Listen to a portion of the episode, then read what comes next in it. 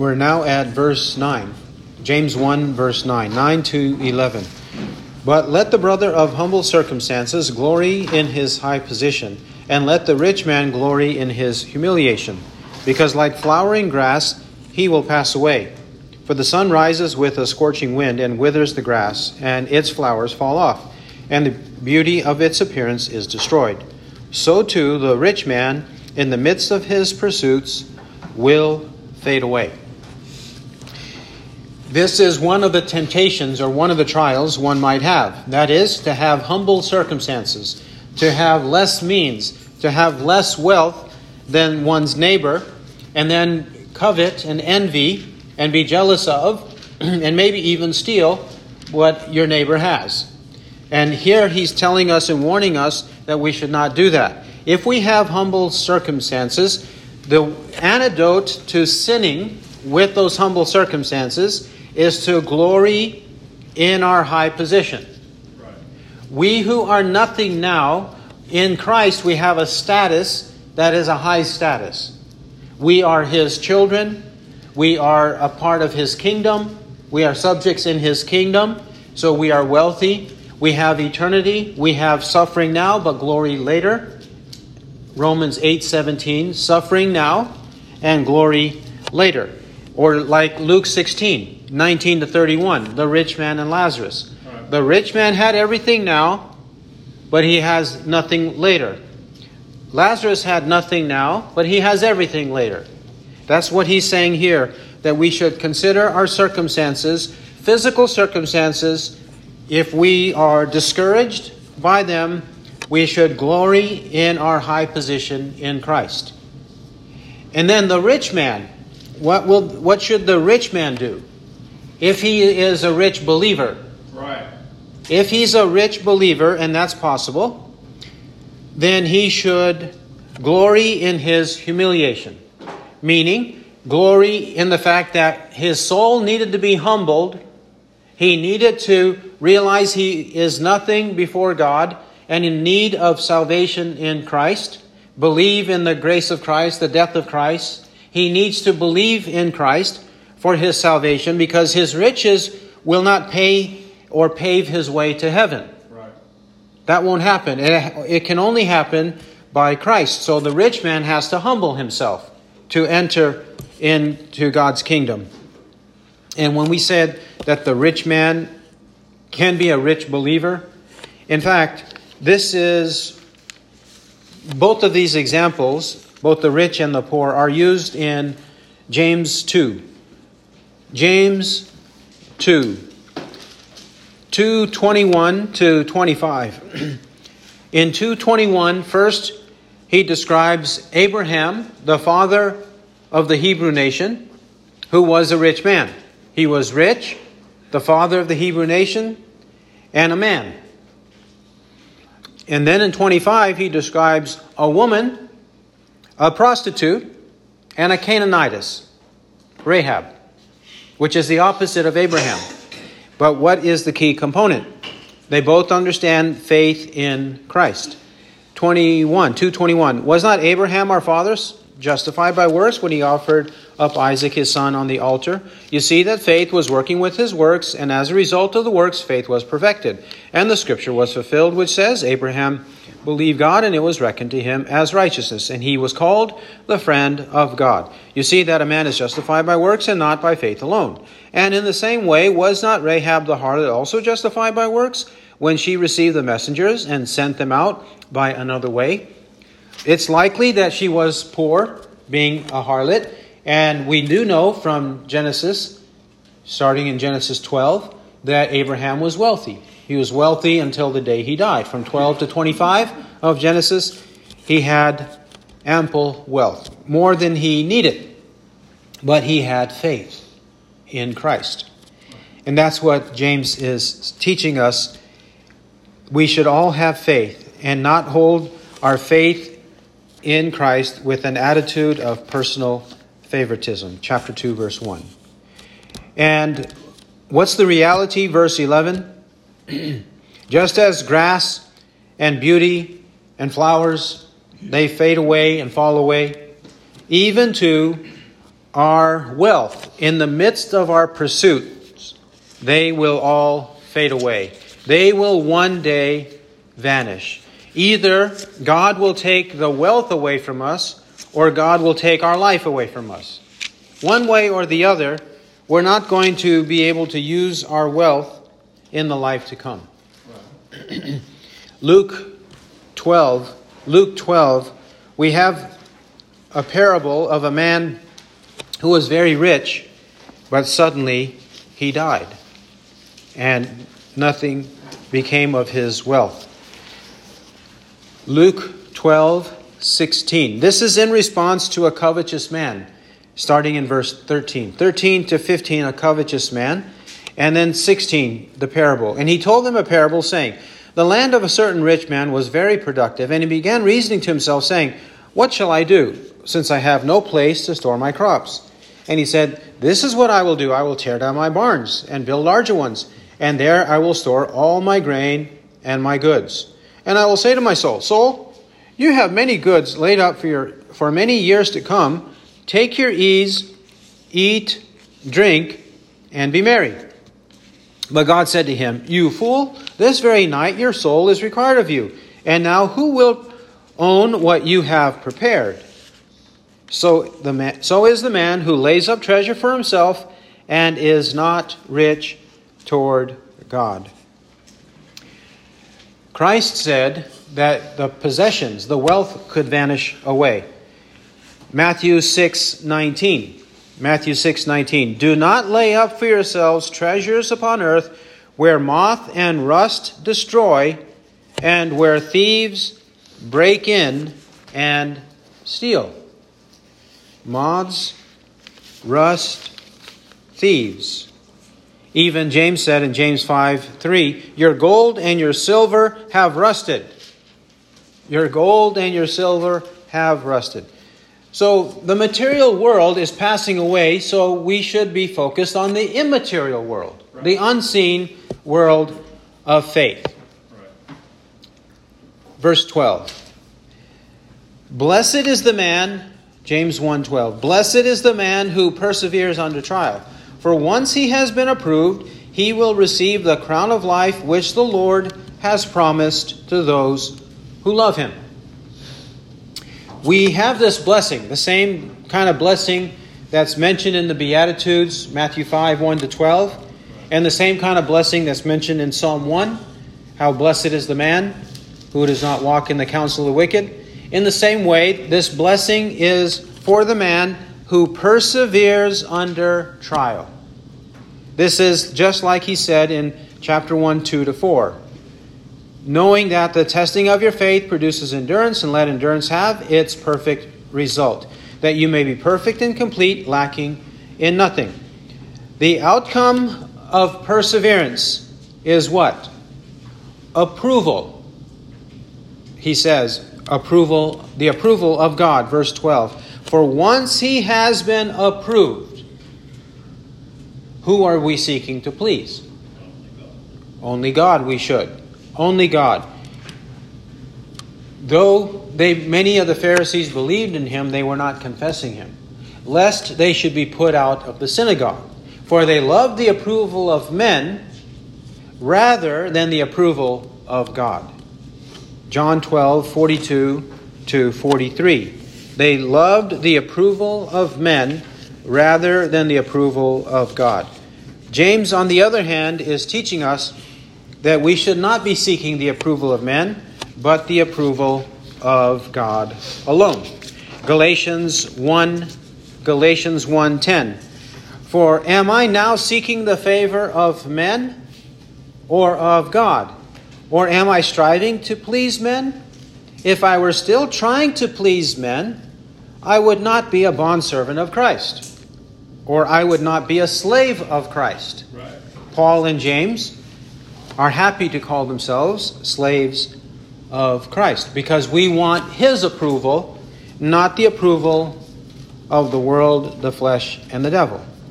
And what will result the crown of life the crown of life. Those who have eternal life will be decked, they will receive the wreath the imperishable wreath or the crown of life because we who truly possess it, it will be acknowledged on that day that we are the possessors of it. In contrast to those who don't.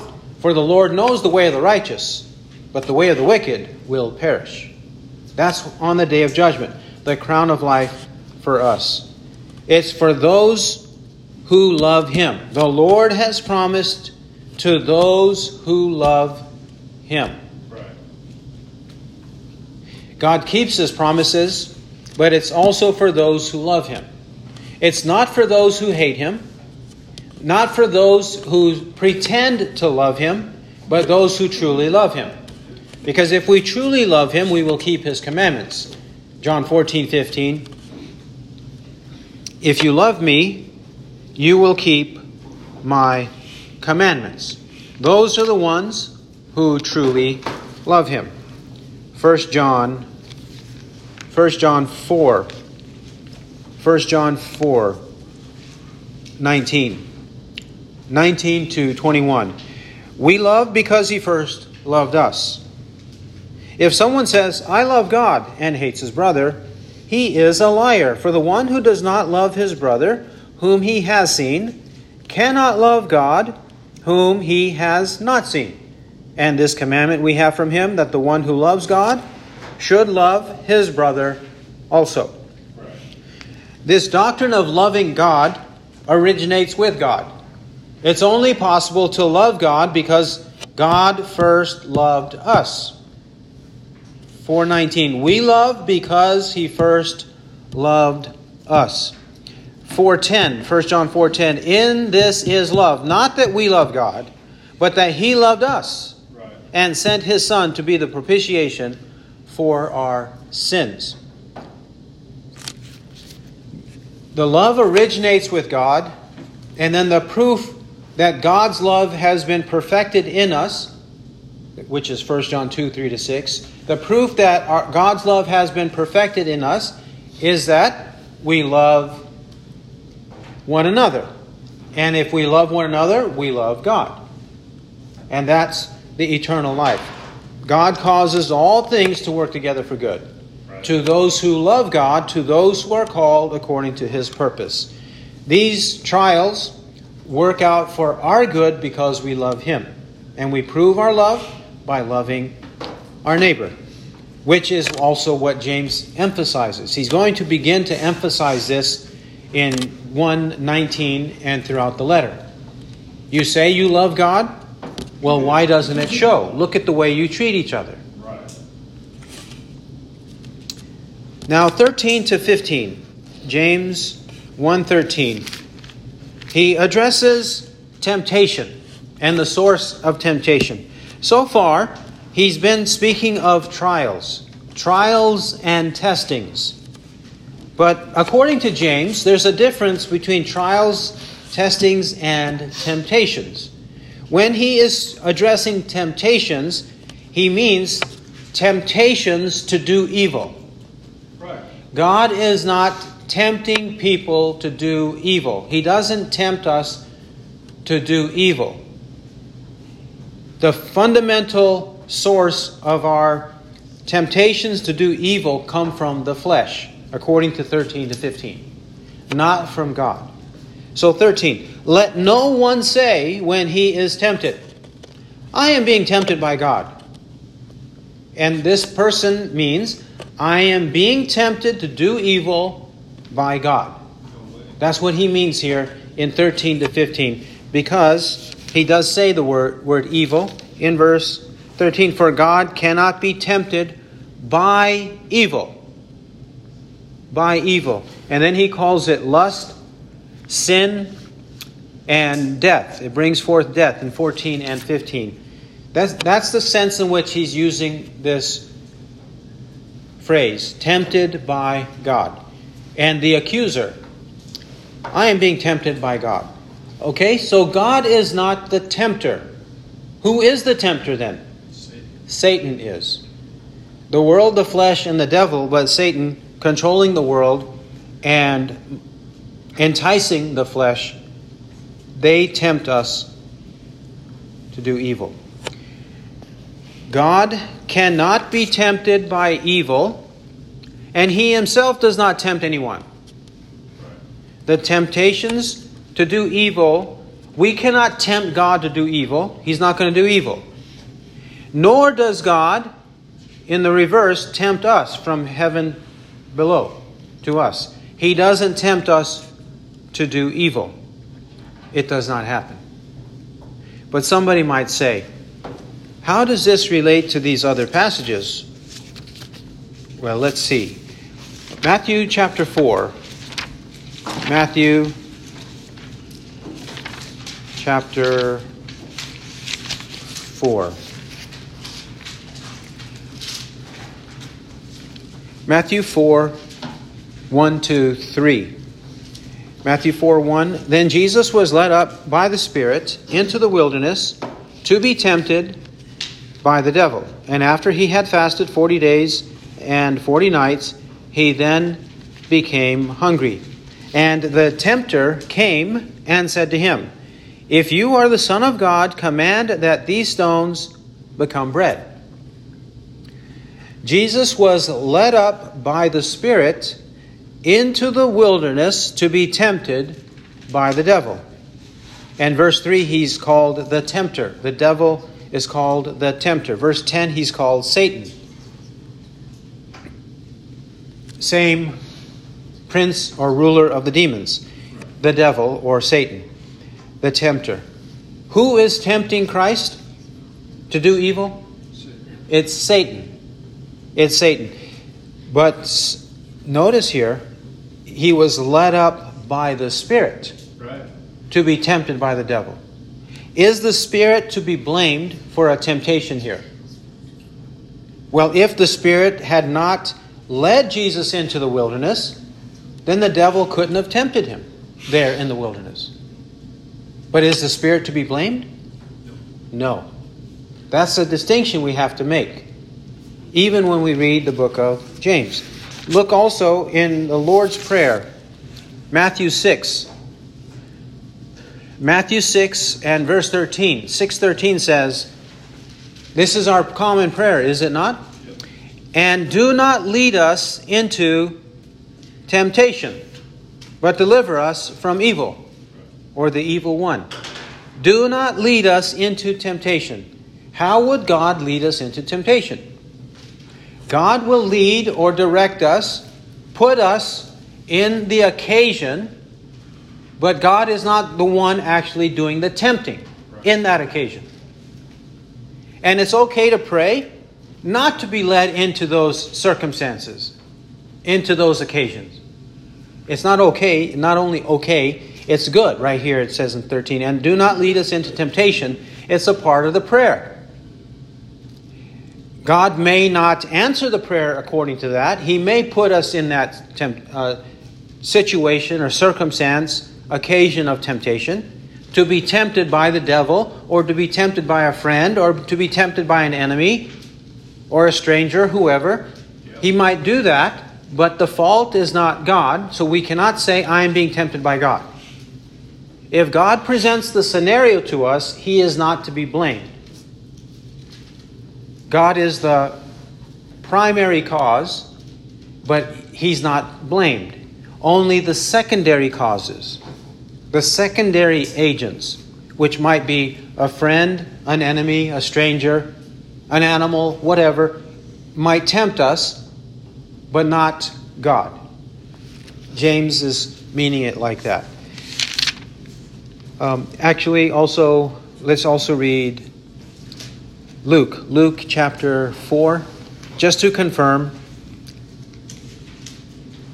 what we're saying here. Luke 4 on two points. Luke 4, verse 1. And Jesus, full of the Holy Spirit, returned from the Jordan and was led about by the Spirit in the wilderness. This is the parallel account to Matthew 4. It says that he was full of the Holy Spirit. The Spirit mentioned in Matthew is the same Spirit of Luke 4, verse 1, who is the Holy Spirit. Right. So this was the Holy Spirit of God, and he was full of the Holy Spirit right. when this happened. All right, back to James 1, 114. But each one, where is the blame to be centered? But each one is tempted when he is carried away and enticed by his own lust. Then, when lust has conceived, it gives birth to sin. And when sin is accomplished, it brings forth death. Do not be deceived, my beloved brethren. We are tempted when we are carried away and enticed by our own lust. Lust in the Bible sometimes has to do with sexual desire, illicit sexual desire, but at other times, like this passage, it has to do with any evil desire. Right.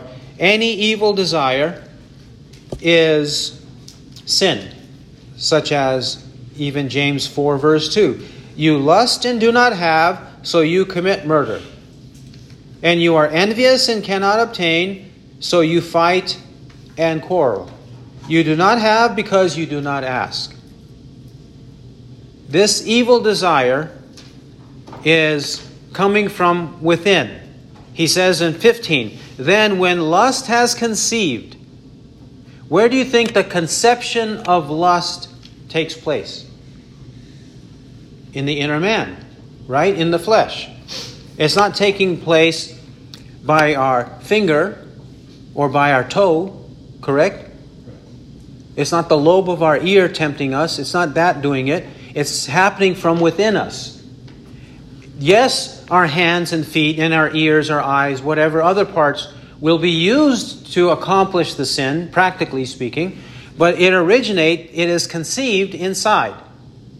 Inside of us. When it is has conceived, it gives birth to sin. So that sin is on display. It is manifested.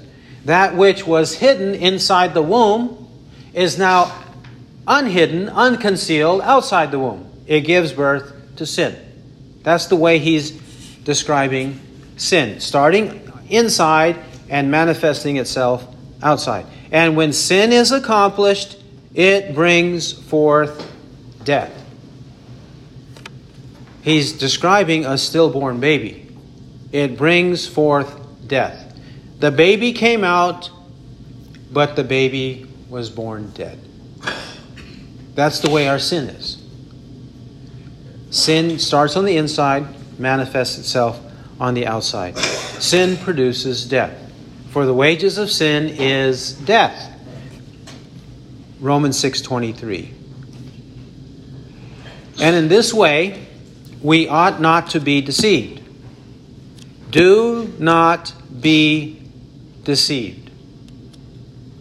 Deception is very easy. Self deception and deceiving others, it's very easy to do, especially for the unbeliever, because the unbeliever is controlled by the prince of the power of the air, the spirit that is now at work in the sons of disobedience. Ephesians 2 1 to 3. You are of your father, the devil. He was a liar and a murderer from the beginning. John 8 44. This deception coming from Satan and coupled with the flesh, as, as well with the deception of the world, which is also a corporate flesh, if we may say, personal, individual flesh, and then the world is a corporate or group bombardment of the flesh upon us. That's what we have and Satan uses both to deceive us. Do not be deceived. It's very easy for that to happen. Therefore, all the more, we must understand every thought, every view, every worldview, every perspective must be in submission to the Word of God. Right. My beloved brethren. We notice as we read the letter that he uses this phrase, brethren, brothers, brethren, an old word for brothers. He uses it in the plural quite often. And in this case, as well, such as verse 19, he says, My beloved brethren. 116, 119, my beloved brethren. These are terms of endearment. my beloved brethren, because he's identifying with them as being a part of the family of God. And to the extent that they live up to it, it is true of them. But he's not meaning that everyone that he addresses as my beloved brethren actually is a beloved brethren. Right. Because they meet together, because they confess Christ, because they read the word, because they do some Christian activities, he's saying, My beloved brethren, and he wants them because he is a minister of souls, right? Eternal souls. He's a pastor, a shepherd of souls. He cares for them. So he wants these people who claim the faith to be truly of the faith. We know he has that in mind because of what he's saying throughout this letter. Double minded men, unstable in all their ways, they're not going to receive anything from the Lord. Correct? And he, here he says that there are people in 122 who are merely hearers who delude themselves. Yeah. Well, they're not going to be saved. In chapter 2, 1 to 13, when we show partiality, we are a judge of the law and we are transgressors, and God will judge us for it. 2:14 to 26, faith and works. If we have no works, meaning good deeds, as a fruit of faith, if we don't have those works, we prove that we don't have true faith. We have nothing but deadness. For just as the body without the spirit is dead, so also faith without works is dead. James, throughout this letter, from beginning to end, he's challenging those who profess to be actually those who truly believe. If they don't show by their good deeds, by the fruit of the Spirit in them, then they're not truly brethren. Right. But it doesn't stop us from speaking generally and having concern for everyone who hears, my beloved brethren. We also note he uses a pleasant, good term, my beloved brethren. But at other times, what did he do?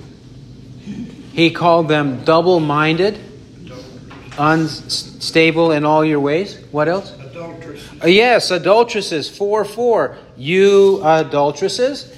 He didn't just say adulteresses, he says, You adulteresses. He says also in 220, You foolish fellow. Nobody likes it when we introduce a name with you. You foolish fellow. It's bad enough to hear foolish fellow, adulteress. But you, adulteress? Nobody likes that, but he's doing that throughout here. He says it in 4 8. You sinners, you double minded. So, when he's pursuing the truth and desires that truth to be instilled in the people, he uses these pleasant, endearing terms. But when he's confronting sin, when he's confronting sin by people who are arrogant, obstinate, stubborn in their sin, he tells them what they need to hear. You sinners, you double minded, you adulteresses, so forth. That's what he's doing, and that's the way Jesus did, that's the way the prophets did, that's the way we should do.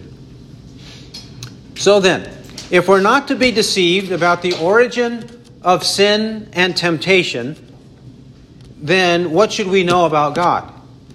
If we cannot blame God for evil, 117, every good thing bestowed and every perfect gift is from above, coming down from the Father of lights, with whom there is no variation or shifting shadow. Every good thing bestowed, every perfect gift is from above. John 3 27. A man can receive nothing unless it has been given him from above. John 3 27. John the Baptist said that. What do you have that you did not receive? 1 Corinthians 4 7. So every good thing, every perfect gift comes from heaven. because it comes from the Father of lights, with whom there is no variation or shifting shadow. God is not fickle, God is not double minded, uh, unstable in all his ways. He's the Father of lights, with whom there is no variation or shifting shadow. I, the Lord, do not change. Therefore, you, O sons of Israel, are not consumed. Malachi 3 6. People change. People are double minded and unstable, but not God. That's why when he says, which the Lord has promised to those who love him, verse 12, we ought to have that truth fixed in our mind that God is reliable, He's steadfast, He's stable, He doesn't change, like a shadow changes and shifts from place to place. Hebrews 6:13. Hebrews 6:13 to 20. For when God made the promise to Abraham, since he could swear by no one greater, he swore by himself, saying, I will surely bless you, and I will surely multiply you. And thus, having patiently waited, he obtained the promise. For men swear by one greater than themselves, and with them an oath given as confirmation is an end of every dispute. In the same way, God, uh, desiring even more to show to the heirs of the promise the unchangeableness of his purpose, interposed with an oath, in order that by two unchangeable things, in which it is impossible for God to lie, we may have strong encouragement, we who have fled for refuge in the in laying hold of the hope set before us. This hope we have as an anchor of the soul, a hope both sure and steadfast, and one which enters within the veil, where Jesus has entered as a forerunner for us, having become a high priest forever, according to the order of Melchizedek. God is not a man that he should lie, nor a son of man that he should repent. Has he said, and will he not do it? Or has he spoken, and will he not make it good? Numbers 23 19. Everything good comes from God. That's demonstrated in Genesis chapter 1, is it not? Genesis 1, when he created all things, and behold, it was very good. All things, Genesis 1:31, were created good. And He wants us to keep that before us day to day, moment by moment, so that we understand where our focus should be in dealing with the trials of life, right. including temptations to sin. His example, his first example of the goodness of God, and the most important one, is 118. James 118. In the exercise of his will, he brought us forth by the word of truth, so that we might be, as it were, the first fruits among his creatures. God brought us forth. How? In the exercise of his will. This does not say, in the exercise of his will with our will. It doesn't say that. It says, in the exercise of his will, he brought us forth by the word of truth. 1 Peter, 1 Peter 1 3. 1 Peter 1 3. Blessed be the God and Father of our Lord Jesus Christ, who according to his great mercy has caused us to be born again to a living hope through the resurrection of Jesus Christ from the dead who caused us, has caused us to be born again? God did. It's not God in cooperation with our will, not at all. Romans 9 also eliminates that possibility. Romans 9 16. 9 16. So then it does not depend on the man who wills or the man who runs, but on God who has mercy. It does not depend on the man, but on God. So God's not waiting for the free will of man. Nope. He's not waiting for the good will of man. No way. It can't happen. It doesn't happen. John, John chapter 1. John 1 12 and 13. John 1 12 and 13. Often, when this passage is cited, it's cited without reading verse 13. And yet, verse 13 completes the sentence. Yes, it's two verses, but 13 completes the sentence and the crucial thought or the crucial point that the apostle is making, on which everything hinges. 112. But as many as received him, to them he gave the right to become children of God, even to those who believe in his name. That's the end of it. Receive Christ, they say. Receive Christ. Look to Christ. Re- receive Christ. Trust Christ. Look to Christ. Believe in Christ. Look to Christ. Believe in Christ. They say this again and again and again. Yeah. Believe in Him. Then you'll be a child of God. Nope. Okay? That's how they leave it. But look at 13. Right. Who were born? Born what? Children of God. Born not of blood, nor of the will of the flesh, nor of the will of man, but of God. Right. Who were born not of blood. Our bloodline, our lineage, our genealogy has nothing to do with it. Nor of the will of the flesh. Right. Romans 9:16 said. So then it does not depend on the man who wills. John says here, 113, nor of the will of the flesh, nor of the will of man, but of God. Will of man, will of man may be a reference to one man helping another man be saved that one man helps another to be saved. The NIV renders it husband, more specifically, a husband, but likely that's not what John the Apostle meant. He meant another man. One man cannot save another man. Psalm 49 7, 49 7 to 9. Psalm 49 7 to 9. No man can by any means redeem his brother or give to God a ransom for him. For the redemption of his soul is costly, and he should cease trying forever, that he should live on eternally, that he should not undergo decay. No man can by any means redeem his brother. John the Apostle says the same. So if it's not blood, it's not the flesh, it's not another man, we are born of God. If we are born of God, then we have faith and we are saved.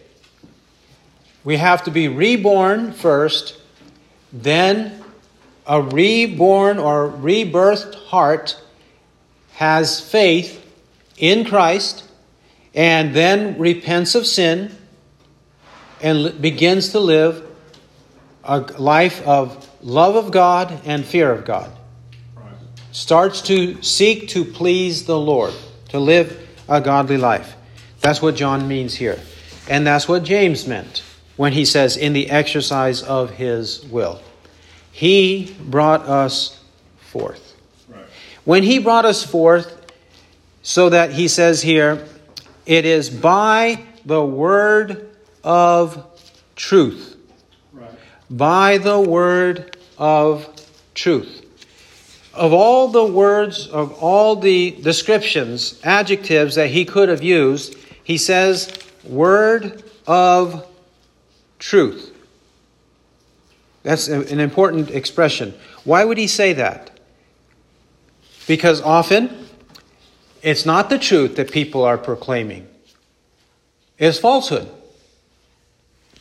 2 Corinthians 6 2 Corinthians 6 7 says, In the word of truth, in the power of God, by the weapons of righteousness for the right hand and the left. The word of truth, power of God, weapons of righteousness for the right hand and the left. He's describing in chapter 6, verse 7 of 2 Corinthians the Bible, the word of Christ, the word, which is the word of truth. For I am not ashamed of the gospel, for it is the power of God for salvation to everyone who believes Romans 1:16. That's where the power is in the truth. Ephesians 1:13. 113 In him you also, after listening to the message of truth, the gospel of your salvation, having also believed, you were sealed in him with the Holy Spirit of promise. The message of truth, what is that message? The gospel of your salvation. That's where the emphasis is. Colossians 1. Colossians 1, verse 5. Because of the hope laid up for you in heaven, of which you previously heard in the word of truth, the gospel. The word of truth equals the gospel, according to Colossians 1, verse 5. And when we read James, many people refer to James, many people like this letter, but have they really considered, have they really considered what he's saying here and how strongly he is fighting against, how strongly he is combating sin? He's doing it without mincing words. Right. Because when we speak the truth, inevitably that's what it is. You cannot mince words, mix it with some sugar with a lot of truth. It cannot be that way. It has to be the straight truth, the word of truth. Spoken forthrightly, spoken sincerely, spoken with conviction that's what it has to be. And even if it becomes harsh. And like we said, when he says, double minded, you double minded, you sinners, you adulteresses, you foolish fellow, that sounds harsh, does it not? But the question is is harshness, is speaking the truth, necessarily sin? Is it necessarily sin? The answer is no, because otherwise, James, Paul, yeah. you foolish Galatians, who has bewitched you? Before, Jesus, uh, before whose eyes Jesus Christ was publicly portrayed as crucified. Galatians 3 1. And he said many harsh things in that letter, so that he says in 4:16, "Have I therefore become your enemy by telling you the truth?" even a prophet, a prophet of the Old Testament, the prophet Ahijah. In 1 Kings 4, 14, verse 6, 1 Kings 14, 6, the word of the Lord came to Ahijah the prophet, to the wife of Jeroboam, son of Nebat, an evil king, about his sick son. 14:6 And it came about when Ahijah heard the sound of her feet coming in the doorway that he said, Come in, wife of Jeroboam. Why do you pretend to be another woman? For I am sent to you with a harsh message. He calls it, by the word of the Lord, a harsh message. And what was contained in that message? That his son would die, and that Jeroboam's kingdom would not last. God would cut it off, cut off every male in the kingdom. And he uses a graphic way of describing every male. Every, every male who urinates against the wall. I'm going to cut off every one of them. And your son's going to die. But it was the truth. It was what needed to be said. James also is saying the same thing. It's the word of truth. When we hear the truth, what we really need to hear, that's what saves us. And we become, as it were, the first fruits among his creatures. We become a precious and treasured possession to God. The, the joyous possession of the first fruits. Whenever the first harvest comes, that's the way God He looks at us. Revelation 14 4. Revelation 14 4, we are described in this way. 14, verse 4. These are the ones who have not been defiled with women, for they have kept themselves chaste. These are the ones who follow the Lamb wherever he goes. These have been purchased from among men as first fruits to God and to the Lamb. And verse 5 And no lie was found in their mouth, they are blameless. These are the redeemed. The redeemed are the first fruits, precious and special in the sight of God. 19, we pick it up at verse 19. 19 to 21, and then we'll go 22 to 27. 19 to 21. This you know, my beloved brethren, but let everyone be quick to hear, slow to speak, and slow to anger. For the anger of man does not achieve the righteousness of God. Therefore, putting aside all filthiness and all that remains of wickedness, in humility receive the word implanted, which is able to save your souls. We know these truths, but if we know these truths, let everyone be quick to hear, slow to speak, and slow to anger. Quick to hear what? The Word. The Word of God, which he just mentioned in verse 18. Slow to speak. We shouldn't be quick to speak and to contradict and to doubt, to be irritated, to be um, bitter and hard hearted toward the Word of God that we hear. Slow to speak. Remember Job? Job and his friends did well for seven days, but seven days wasn't long enough.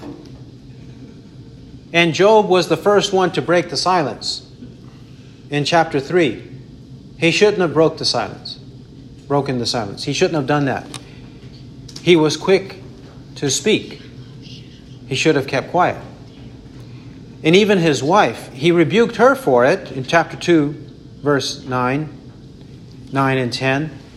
She said, Why? Uh, she said, You still hold fast your integrity? Curse God and die.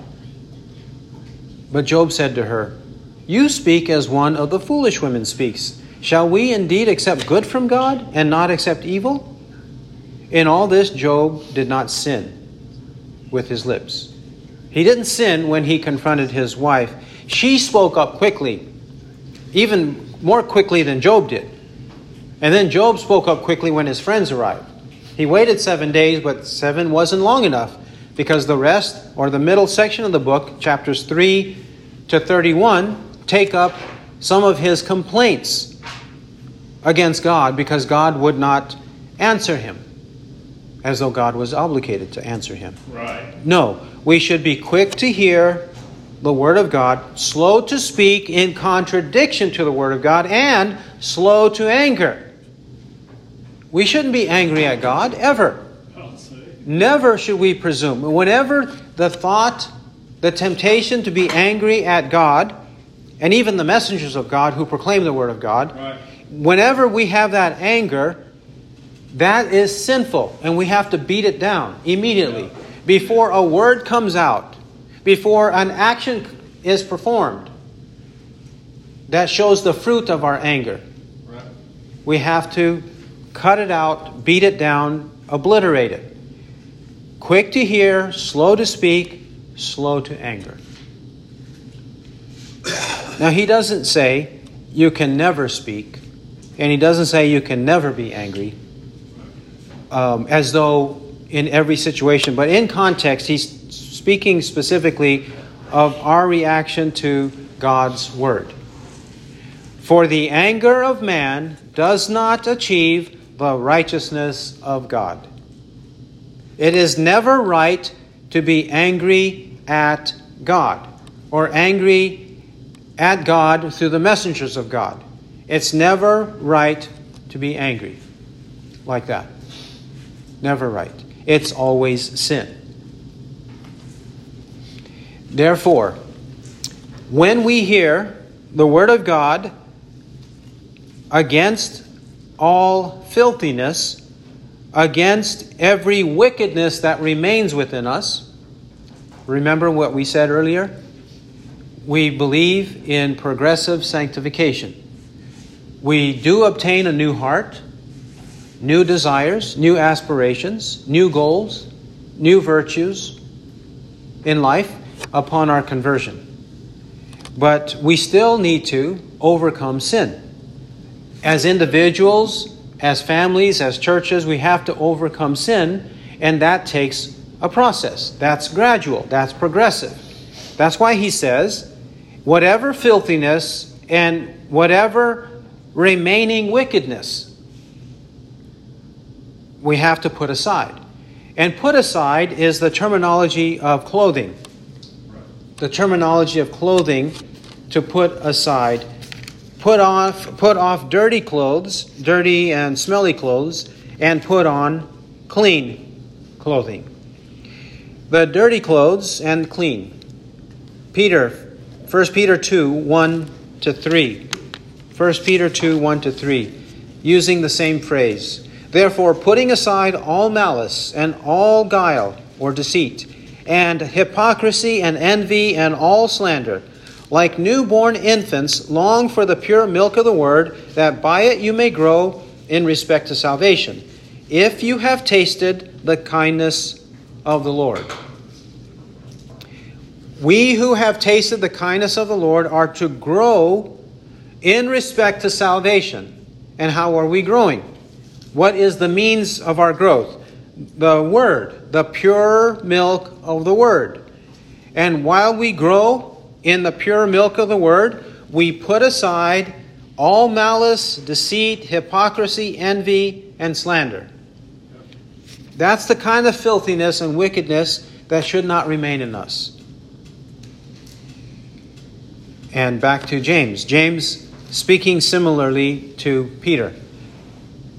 Also, you will notice in James there are many similarities between James and 1 Peter, and also many similarities between James and the Sermon on the Mount, Matthew chapters 5 to 7, and also many between James and the book of Proverbs.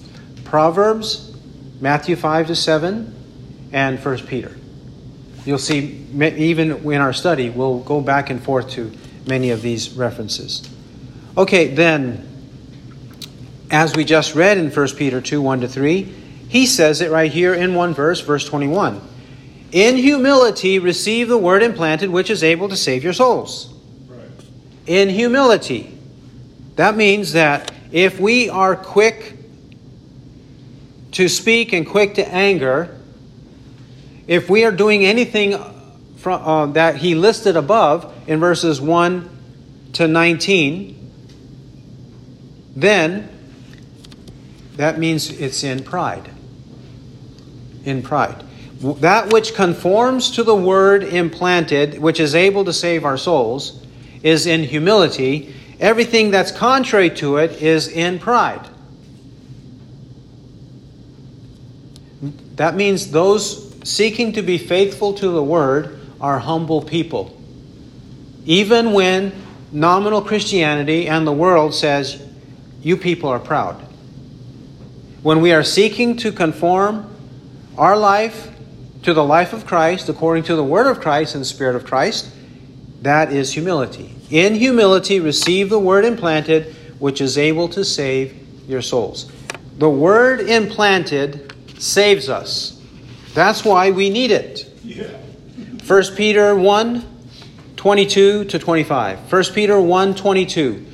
Since you have, in obedience to the truth, purified your souls for a sincere love of the brethren, fervently love one another from the heart. For you have been born again, not of seed which is perishable, but imperishable. That is, through the living and abiding Word of God. For all flesh is like glass, like grass, and all its glory like the flower of grass. The grass withers and the flower falls off, but the word of the Lord abides forever. And this is the word which was preached to you. He says that this word is what caused us to be born again. It's the one that saves our soul.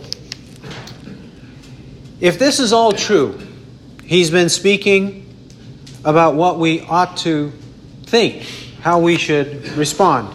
Now he's going to focus in 22 to 27 on the practical nature of everything he's saying. He's going to focus in 22 to 27 in tangible, concrete, physical ways that we prove that we truly believe. Right. We say prove because he says prove. Verse 22. But prove yourselves doers of the word, and not merely hearers who delude themselves. We must be doers, not merely hearers. We do need to hear. That's why he says not merely hearers. Right. We do need to hear the word, but we can't be merely hearers who delude themselves. This is delusion, deception, deceit, self delusion. To just hear and not do it. Right. This is actually commonly what happens. We may call it intellectualism, we, we may call it knowledge, informationalism, that people, when they are perplexed about the Bible, when they're confused about the Bible, they've heard a little there, here, a little there in their childhood, but th- there's been nobody who puts it together, who makes sense of it from Genesis to Revelation. Then they encounter somebody who knows, who knows how to put it together theologically, intellectually, in terms of the information, in terms of harmonizing the Bible, being able to explain it in a nutshell and to make sense of the parts. And there are many people like that who are able to do that. Many in terms of number, not percentage. But there are people who are able to do that. The problem, however, if those same expositors are not expecting the doing of the word, if they are not expecting holiness, if they are not expecting godliness, if they're not preaching against sin, promoting righteousness and holiness, if they're not doing that, they are making their people merely hearers of the word who delude themselves. This is often what happens. And this happens especially, as, as far as Protestants are concerned, it happens especially when one leaves the Pentecostal and charismatic churches and he finds a Reformed Calvinistic church. The Pentecostal uh, charismatic churches, they have a hodgepodge of beliefs and many confusing and contradictory things. And their adherents, when they reach maturity in terms of mental and then with some experience in life, let's say by age 25, 30, 40 years old, they begin to look around and say, This doesn't make sense. These people, I, I read the Bible, I read that same passage, but it doesn't relate to what he just said. And then the behavior that's a result of it doesn't make sense. So they're scratching their head trying to figure out what's going on. And what do they do? They find that there's another set of churches called Reformed or Calvinistic churches, and they are able to explain the Bible correctly. They'll interpret it in context in a much better way than the Pentecostal churches do. However, today's Reformed churches, the majority of them are not expecting holiness. Right. They tout a perverted form of Christian liberty. Christian liberty, properly understood, biblically understood, and historically understood, is a true doctrine. But they make Christian liberty lawlessness. They make Christian liberty licentiousness. They are antinomian. They don't want to tell their people, you must obey the words of God. You must live a holy life. That is a sin. That word is a sin. That thought is a sin. You can't do that and be a Christian. You need to repent. Those churches don't do it. Well, these are all falling into this category right here. They are merely hearers who delude themselves. And then when holiness is expected, they up and run. Yep. They say, You are a legalist. You're a Pharisee. And then they walk away. Both the Pentecostal side and the superficial reform side, they, they'll both say that. you are teaching works righteousness, you are self righteous. And you look down on others. No, we're just trying to be faithful to the Bible. And we see the reality, what's going on. You brought up the subject to me. What do you want me to do? Lie to you? I'm going to tell you what the Word says. Because if I don't tell you what the Word says, you are deluding yourselves, and I'm helping you delude yourself. So then, once we hear it, what should our response be? 23. For if anyone is a hearer of the word and not a doer, he is like a man who looks at his natural face in a mirror. For once he has looked at himself and gone away, he has immediately forgotten what kind of person he was. Yes, typically this happens day to day. When we look in the mirror, we don't remember all the contours and looks of our face. We, we are forgetful. And it's okay in many cases to forget the way we look. But here he's saying that just like we do that on a day to day level, we, but we cannot do that on the spiritual level. Right. We have to know who we are. Yeah. We have to know who we are. We have to remember who we are. And how can we, we remember who we are? Look at Christ. Verse 25. But one who looks intently at the perfect law, the law of liberty, and abides by it, not having become a forgetful hearer, but an effectual doer, this man shall be blessed in what he does. We are blessed by God when we look intently. So that's no casual understanding of the Bible, Right. no superficial reading of the Bible, but we have to look intently at the Bible. It takes work. For Ezra had set his heart to seek the law of the Lord and to practice it and to teach his statutes and ordinances in Israel. Ezra 7:10. The literal rendering, the translation is study the law of the Lord, which is an intense word, but it says he sought it, to seek after it, to seek for something is not just to see something or look at something. Right. It requires effort. And that's what Ezra did. Not only did he do that, but he practiced it and then he taught it. That's similar to what James is telling us here. We must look intently. Then we must not forget what we heard.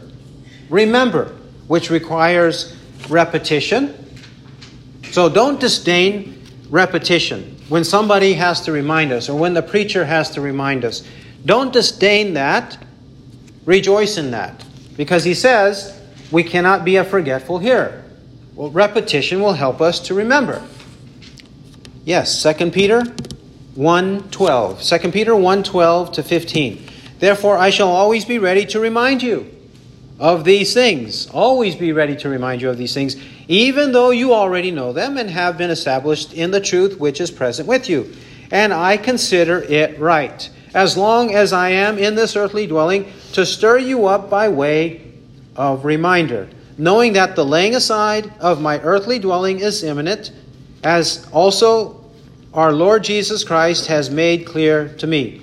And I will also be diligent that at any time after my departure, you may be able to call these things to mind. He says he's going to stir them up by way of reminder. Moses in Deuteronomy constantly says, Do not forget. Do not forget. Remember, do not forget. We must. That the way is to keep hearing, to keep discussing, keep studying, keep memorizing, keep trying to understand, Yeah. talk to others to try to understand, keep preaching it to uh, others, evangelize. These are the ways that we constantly have the Word of God on the forefront of our minds. He says here, if we do so, we are an effectual doer. We're not empty, but we have substance. We have fruit.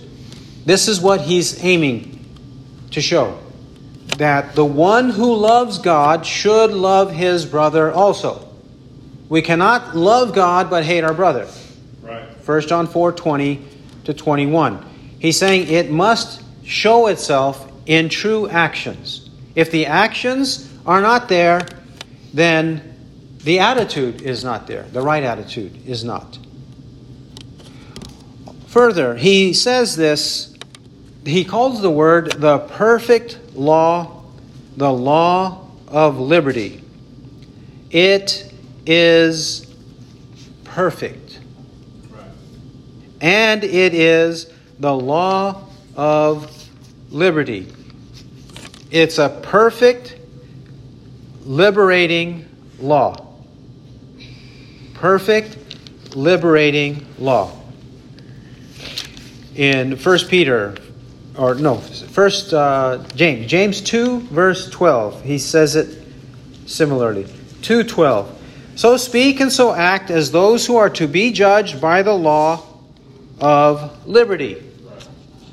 He calls the Bible the law of liberty. 1 Peter 2:16. 2:16 Act as free men and do not use your freedom as a covering for evil, but use it as bondslaves of God.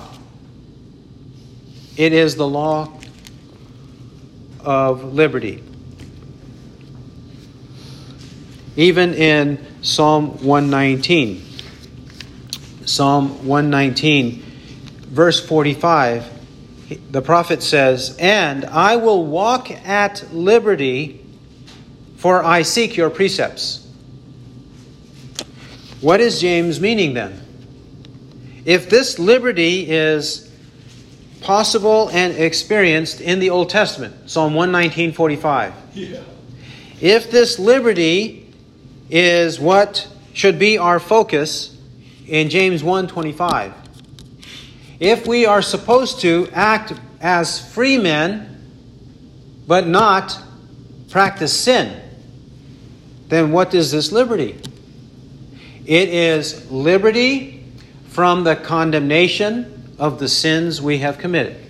We are freed from condemnation. Romans 8 1 There is therefore now no condemnation for those who are in Christ Jesus. Right. No condemnation because we are in Christ. Also, we are liberated from the power of our sin. We have it upon conversion, and then it grows throughout our life. And finally, on the day of judgment or the return of Christ, we experience it 100%. So we are being transformed, we are being liberated from the power of our sins. To those who are being saved, it is the power of God and the wisdom of God. 1 Corinthians 1 18 and 19. For those who are being saved, it is the power of God and the wisdom of God. We are being saved. And of course, when we are in heaven, we will be perfectly conformed to the perfect law. Right. Because we will not sin anymore. And because we won't sin anymore, there will no longer be any pain, crying, mourning, or death. Revelation 21 4. And he shall wipe away every tear from their eyes, and there shall no longer be any death, there shall no longer be any mourning, or crying, or pain. The first things have passed away. That's the law of liberty. But law of liberty does not mean I can live without laws. Right.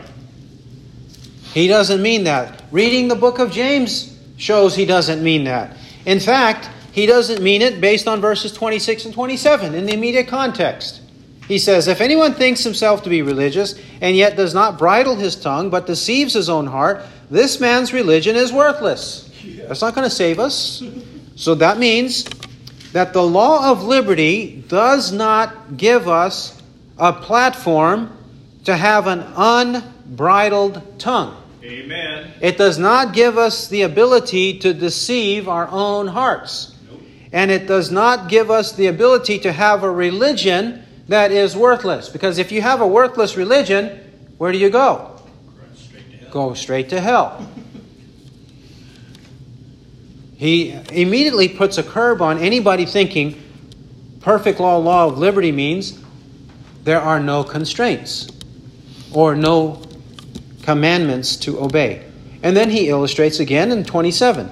This is pure and undefiled religion in the sight of our God and Father to visit orphans and widows in their distress and to keep oneself unstained by the world. If we want to practice pure and undefiled religion, pure and undefiled, in the sight of our God and Father, because He's the one seeing it all, then we ought to visit orphans and widows in their distress. Now, He doesn't mean orphans and widows whenever they want something or beg you for something. He says, in their distress. When they have a valid need, a legitimate need, then we should meet those needs. Orphans and widows in their distress. He doesn't mean to indulge the poor, to indulge the downtrodden. He means to help them. And what is the first thing we need to do when we visit orphans and widows? They might need a loaf of bread, but if we don't have the bread of life to deliver to them, then physical bread is just going to last them a couple of days. We have to deliver the bread of life to them for them to be saved. And keep oneself unstained by the world. The world is constantly trying to stain us, constantly t- trying to tarnish us, constantly trying to influence and bombard us to make us be like them. But we have to constantly resist. Constantly. 4 4, James 4 4. You adulteresses, do you not know that friendship with the world is hostility toward God? Therefore, whoever wishes to be a friend of the world makes himself an enemy of God. Now, on these two points of verse 27, John comments as well. 1 John 3 1 John 3 16 to 18 on helping. 1 John 3 16. We know love by this, that he laid down his life for us, and we ought to lay down our lives for the brethren. But, wh- but whoever has the world's goods and beholds his brother in need and closes his heart against him, how does the love of God abide in him? Little children, let us not love with word or with tongue but in deed and truth. And then on the matter of the world, 1 John 2 15 to 17. 2:15. Do not love the world, nor the things in the world. If anyone loves the world, the love of the Father is not in him. For all that is in the world, the lust of the flesh, and the lust of the eyes, and the boastful pride of life, is not from the Father, but is from the world. And the world is passing away, and also its lusts. But the one who does the will of God abides forever. He who has ears to hear, let him hear what the Spirit says. Amen.